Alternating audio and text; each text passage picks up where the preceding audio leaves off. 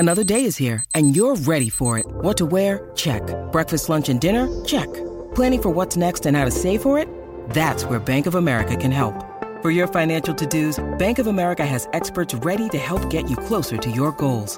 Get started at one of our local financial centers or 24/7 in our mobile banking app. Find a location near you at bankofamerica.com/talktous. What would you like the power to do? Mobile banking requires downloading the app and is only available for select devices. Message and data rates may apply. Bank of America N.A. member FDIC.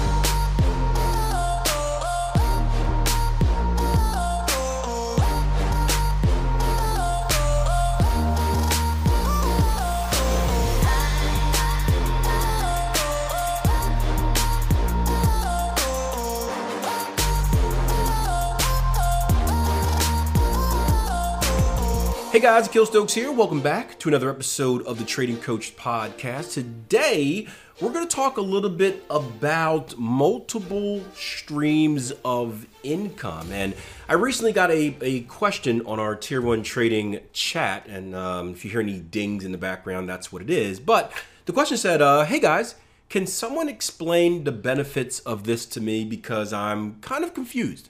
If you have a lower time frame trading account and a higher time frame trading account, and you split your capital between these, I don't see the benefits. Because, for example, a 15% gain on each account is only a 15% gain in total. Is this the only benefit that your risk is spread further? And essentially the question that she was asking was, let's say you have multiple trading accounts, and there are many reasons to have multiple trading accounts, right? One reason may just be maybe you have two different strategies that you trade. Let's say maybe we have a system called the Daily Chore, where it's only on the daily time frame, where you come in, you spend 5-10 minutes checking for signals, you either set up your trade, don't set up your trade, whatnot. But it's a very low frequency strategy. On the other hand, maybe you have a different strategy, a more active strategy, something where it's more of a buy and hold. So the Daily Chore, you're pretty much in and out of it in a matter of a day or maybe 2 days at max.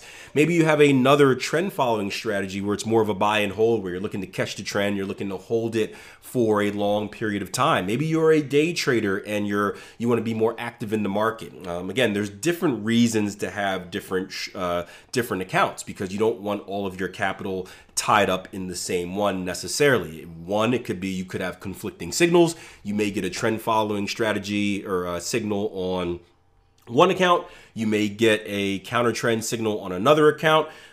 Two, you may have your money tied up in a single pair. I'll give you an example. I know it's a little bit different depending on where you're at in the world, but I used to trade, I'm a swing trader and a day trader, mainly swing trading, but I have a day trading account as well. And I remember this one time that I was in a trade on a higher time frame, a longer term trade. It was like a daily 4-hour type of trade. And long story short, right, I was in that trade for about a month. The trade ended up losing, so I spent a month kind of going back and forth between profit and between drawdown, eventually to end in drawdown and taking a loss. At the same time, during the day trading, we were in a live trading room at the time, we had gotten signal after signal after signal after signal after signal while the market was playing this back and forth tennis match, right? Bouncing off of support and resistance. It was offering some very good pattern setups, and they were absolutely destroying it in the live room. I forgot how many there were, maybe like 10, but it was one of those streaks where it's like 8 out of 10 won, and it was, I think there were like 200 pips that were made in the live room. Well, it was all good because a lot of people were making money except for yours truly. Why? Because I had already established that position on the higher time frame swing trade, I couldn't take any positions on the day trading because my money was already tied up, right? And I didn't have multiple accounts or anything like that, so I couldn't enter different positions. It was all in the same position. And that's what first sparked the thought for me about treating my trading like two different businesses or three different businesses, right? My longer term trading is going to be a separate business that does a certain thing. My lower time frame trading is going to be a separate business that does a certain thing. And going back to the question where it's like, well, what's the point, right? Wouldn't it be better just to put all of your money in the thing that has the best results? And maybe from a strictly financial standpoint, yes, whatever your top strategy is, if you put all your money in there, the return on investment will be higher and you'll get the most bang for your buck. But we also know that in trading, diversification matters. In trading and business and life in general, and we'll dig into that in a little bit. But first of all, in trading, diversification matters because of this, right? Different things or different setups, strategies, pairs, portfolios, whatever you have, will act differently during different times. So for example, if you are trading a single strategy, one strategy on one pair, you're going to live or die by that pair. And that pair can have exceptional results. The end game can be very, very, very, very good. But at some point, that pair, that strategy on that pair is going to go through a drawdown, right? So there's going to be a point in time where you just either tread sideways and break even, or you're taking a little bit of a loss before you get back to your winning ways. Now, if you are trading that one strategy on two pairs, right? You know, if you've balanced it the right way, you're not trading two pairs that essentially have the same type of movement, right? Aussie yen and Canada yen, for example. You may put yourself in a position where you have a little bit more diversification. So where one pair is in a drawdown, the other pair can be creating new equity highs. When that next pair goes into a drawdown, a little bit of a funk, the other pair has rebounded, right? So maybe you're not necessarily increasing your overall return on investment, but you're smoothing out the curve, right? You're managing your drawdown. Another personal example, because you know I've done a lot of stuff in my trading career, so I have lots of personal examples. I used to be a counter trend trader only traded counter trend, right? I mainly trade the forex markets. Forex markets are typically consolidative, so counter trend trading was something that worked for me, and it fit my philosophy as well. However, I would notice that there were certain periods of the year where we would see a lot of directional movement, right? Typically, September was like this. Now, that trend has changed. We're kind of all over the place right now, but for a long period of time, September was a very directional month. You think about it like this, right? Sell in May and go away. That's kind of the old saying in the industry, where summer comes and basically not as many people are actively trading. You're kind of taking your vacation, reaping the benefits of working so hard for the first half of the year. What happens is when those big traders come back, right? It's kind of like a parent returning to their home after leaving the kids by themselves, right? I do that a lot. Sometimes the wife will leave. She'll be on a business meeting or something, or have to go make a delivery, and I'm here recording a podcast. I'm like, I wonder what my 2-year-old is doing in the background. And I finish my podcast, and I do everything up and get it all kind of uploaded and whatnot. And then I go back into the kitchen, and there is food everywhere, and he's having a cooking party. And I'm like, oh man. So what do I have to do? I got to clean it up. And you see that in the markets as well, where a lot of these big time traders, right? Smart money traders will come back. They'll see kind of the mess that happened during the summer. It'll be September. They're like, all right, let's get things back to where we initially speculated or we initially thought they would be at. And you typically see a lot of directional movement in the market. Well, for a counter trend trader like myself, you can imagine that wasn't a very good period of time. So I would consistently get destroyed. Now it was okay because my trading would do good in periods before it. It would do good in periods after it. But I would always ask myself, is there some way to avoid this? And that's when I started looking at adding some trend continuation, some trend following type of strategies to my portfolio as well, to kind of balance out that period of time where I was just getting hammered. So it didn't necessarily, well, it did ended up helping my overall return on investment. But the main point of it was to smooth out that equity curve, to control that maximum drawdown, right? Because guess what? If I can stay, the biggest thing for me is to control my drawdown. If I can keep my drawdowns low and my return steady, I could be more aggressive with my money management strategy, my position sizing. The more aggressive I am with my money management, my position sizing, the faster I can increase my account. The faster I can increase my account, well, the more money I make, right? So it works that way. If I have a larger drawdown, right, I've got to be a little bit more careful with how much risk I'm taking per trade, because I have to be able to sustain that larger drawdown.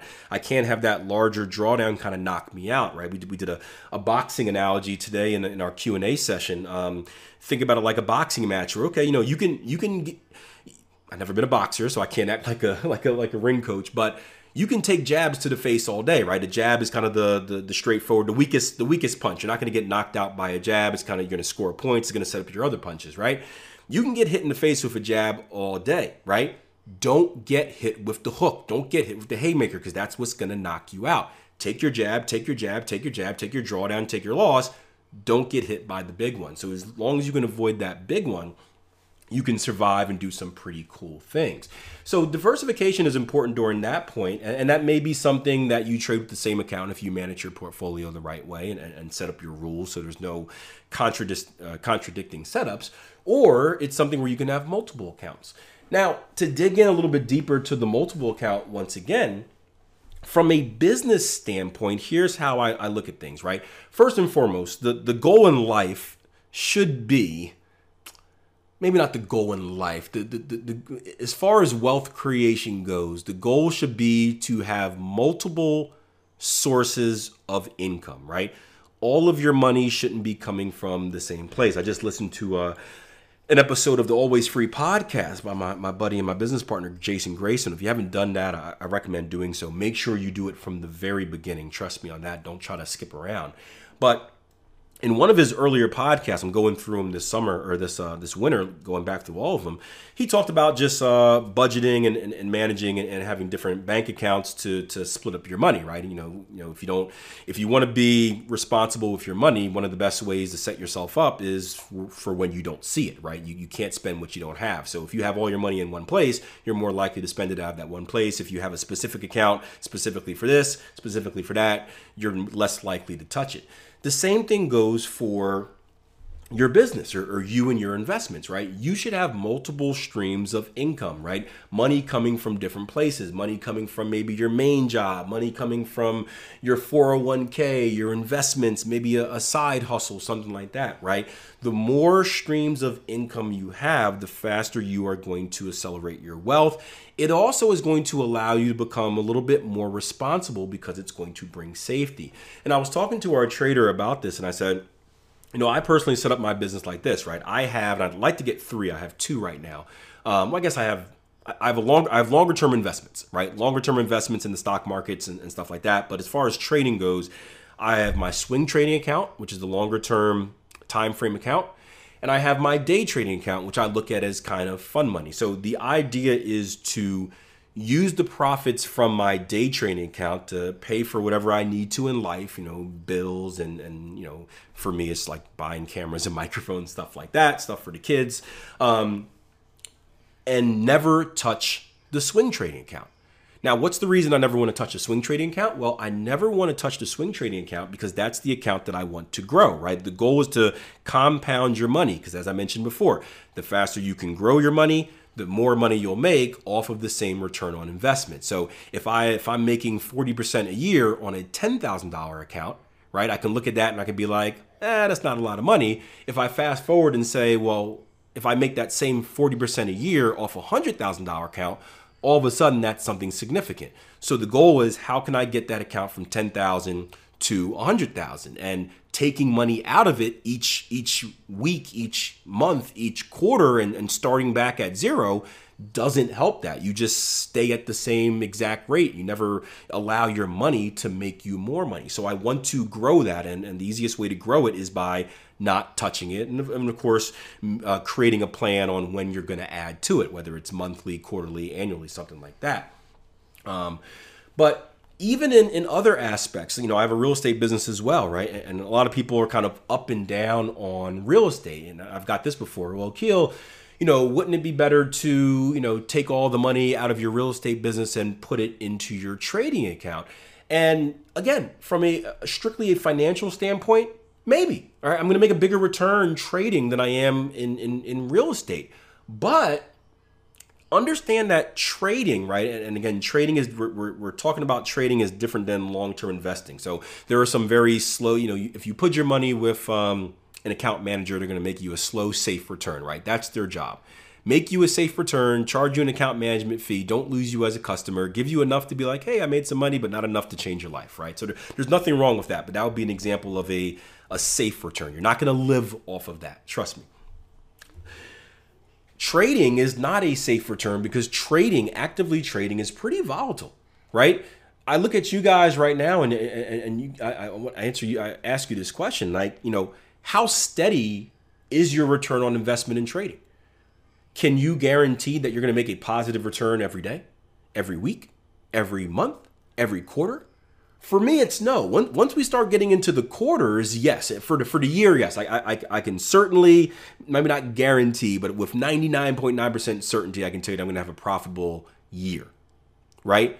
I can probably tell you I'm going to have a profitable quarter, but sometimes those get a little rough. As far as month-to-month go, no clue. I can't tell you whether this, I cannot guarantee by any means that this month is going to be good, this month's going to be bad, this month's going to be break even. I just don't know. I don't control that. I control it to a certain extent where I can follow my rules and whatnot, but it depends on how the market is, what the market is offering me, how the market is operating, right? There are going to be cold streaks. I have no idea when they come. There are going to be hot streaks. I have no idea when they come either.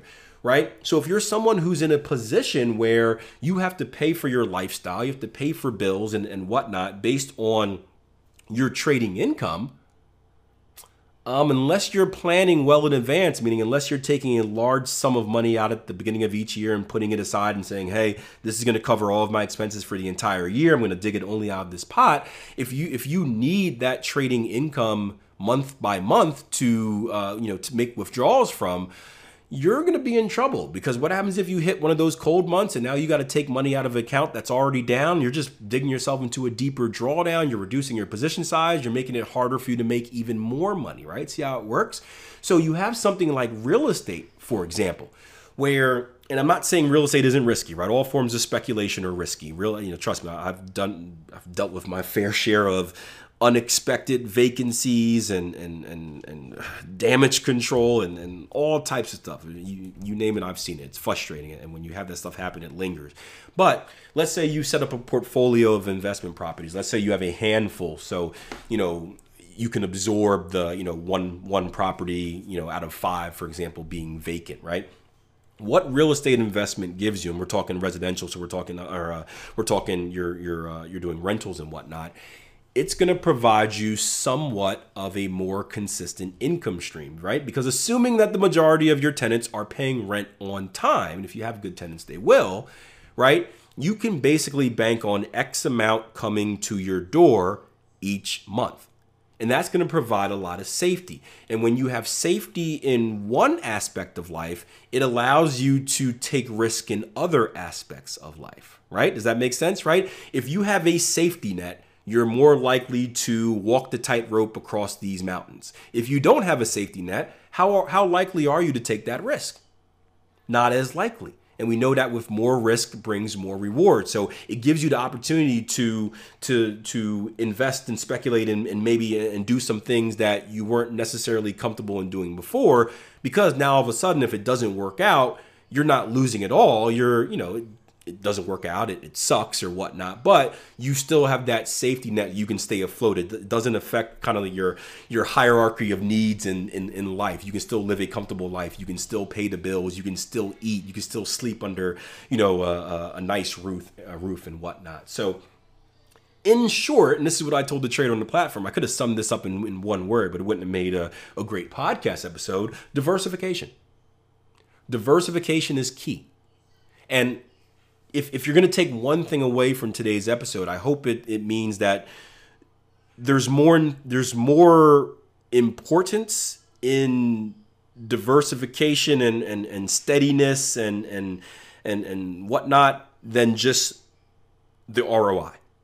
Return on investment is important. Obviously, we all want to make the best return on investment that we can, but having that safety, having different aspects fulfill different needs as far as your entire investment portfolio in whole are key, because without the slow, steady, safe investments, it's going to be a lot harder to take the riskier ones.